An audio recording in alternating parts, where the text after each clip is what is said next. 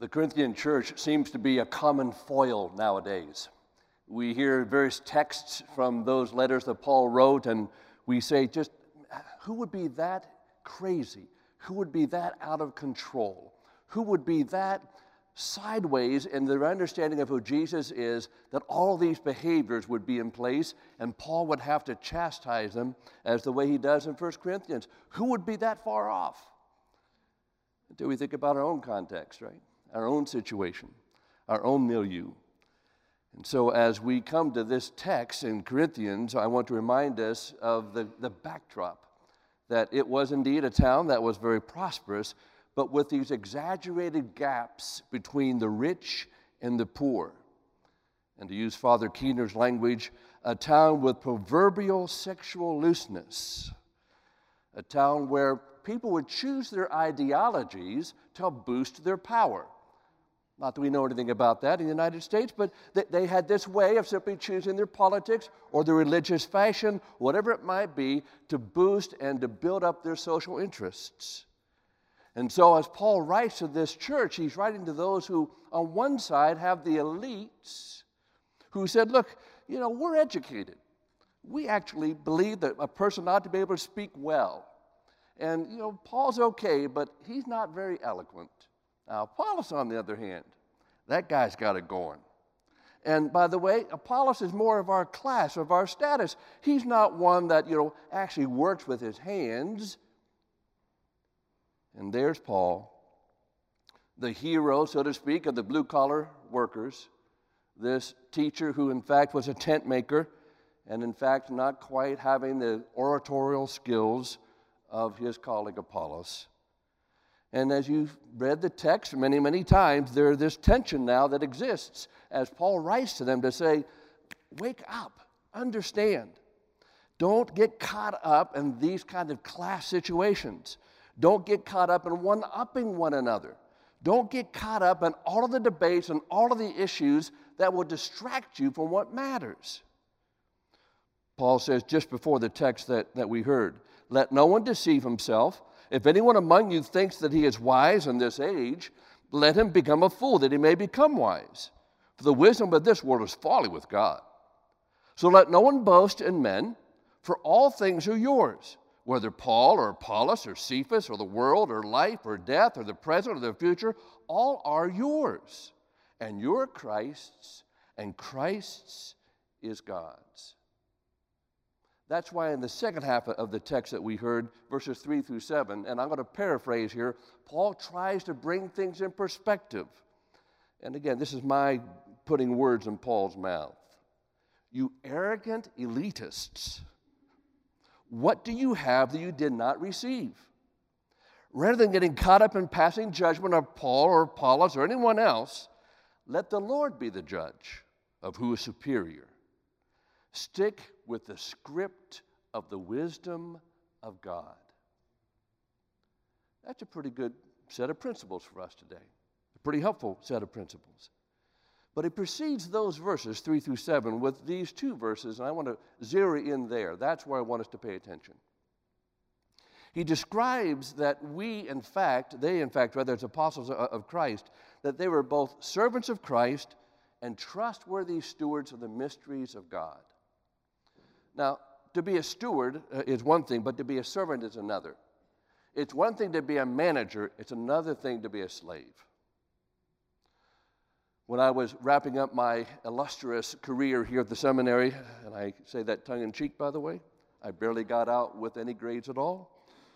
But as I was graduating, I was about to be appointed. I, by the way, had served a two point charge. I was a weekend warrior and would go up to Ohio every weekend, and, and I thought I was pretty experienced by this point. I had both a diploma and four years of experience as a pastor. And so I had assumed that when I gave my request to the district superintendent and to my bishop, that they would actually pay attention to what I requested. I said, now look, I, I have four years, not three years. Most folks got done four years of seminary. I, I took longer, but I, I'm well educated and, and I have these four years of experience. I would like to serve in Columbus, Ohio, my hometown. I would like to serve near the university where I used to usher the Ohio State football games. And I'd like to serve at a church that's a single point charge and that would have all these kinds of criteria. And when I gave that request, they politely smiled and sent me to Southern Ohio down on the Ohio River. And my first response to that appointment and to every appointment to a parish thereafter, I said no. It's one thing to be a steward, it's another thing to be a slave. I did not trust the system enough. More importantly, I did not trust Jesus enough that he would care for me better than I could care for myself. And that my preferences didn't even come close to measuring up to what God had in mind. As apostles, as those who are sent with the message, we in fact are called to not just sheer obedience, we are called to self giving, generative love. And use the language of the True Face ministry. Why don't we love God enough to trust God's faithfulness? Why do our fears, our preferences, whatever those excuses might be, why do they keep getting in the way of knowing that God is enough and God will always do well, even redeeming those things which may seem painful? Now, not only are we servants of Christ, but we're also to be trustworthy stewards. And that trustworthiness, that trustworthiness comes not because of our ability, but because of how well we care for what's been entrusted to us. In my discipline, it's called entrustment. That is, that we show ourselves worthy of being trusted. And then we have others then start to trust in us. And a steward is not simply a manager, a steward is not simply a trustee, but a steward is also one, as we see in the Gospels, one who can be entrepreneurial enough to multiply what's been entrusted to him or her. It isn't some kind of passive, let's go lock it in a vault, as we know from the parable, but rather it is indeed managing it well so that it multiplies. And how much more would multiply than the mysteries of God? how much more would be unfathomable, would in fact be so um, amazing, uh, uh, so unbelievable and amazing to us that we would be caught up once again, over and over again, unable to adequately describe the very mysteries of God. That word mysteries is used 28 times in the New Testament, and Paul uses it 21 of those times. He understood just how unfathomable God's message and God's promise is we are stewards of the mysteries of God. And certainly during Advent, we're reminded that the primary mystery of God in this time, especially, is the virgin birth, life, and ministry of the God man Jesus Christ. His death on a cross, his bodily resurrection, his post resurrection appearances, and his ascension to sit at the right hand of the Father. Now, there's mystery. As I was preparing for today, I was reminded again how much wrangling has gone on over understanding the incarnation of Christ, this mystery of God. If you start in the course those centuries prior to, to the fourth century, we have Ignatius, we have Justin Martyr, we have Irenaeus, we have Hippolytus, we have Tertullian, all of them trying to reinforce the biblical mystery that God has come in the flesh and that Jesus is both God and man together.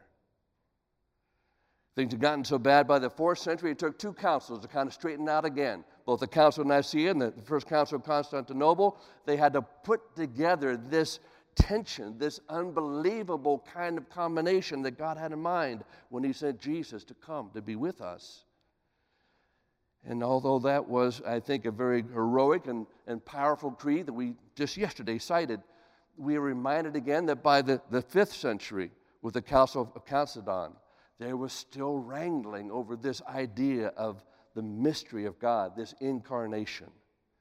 And the debates didn't stop there. As you go into the Middle Ages and into the Protestant Reformation, as you go past Calvin and Arminius and Luther, as you even come into today, we start talking about this idea of deep incarnation.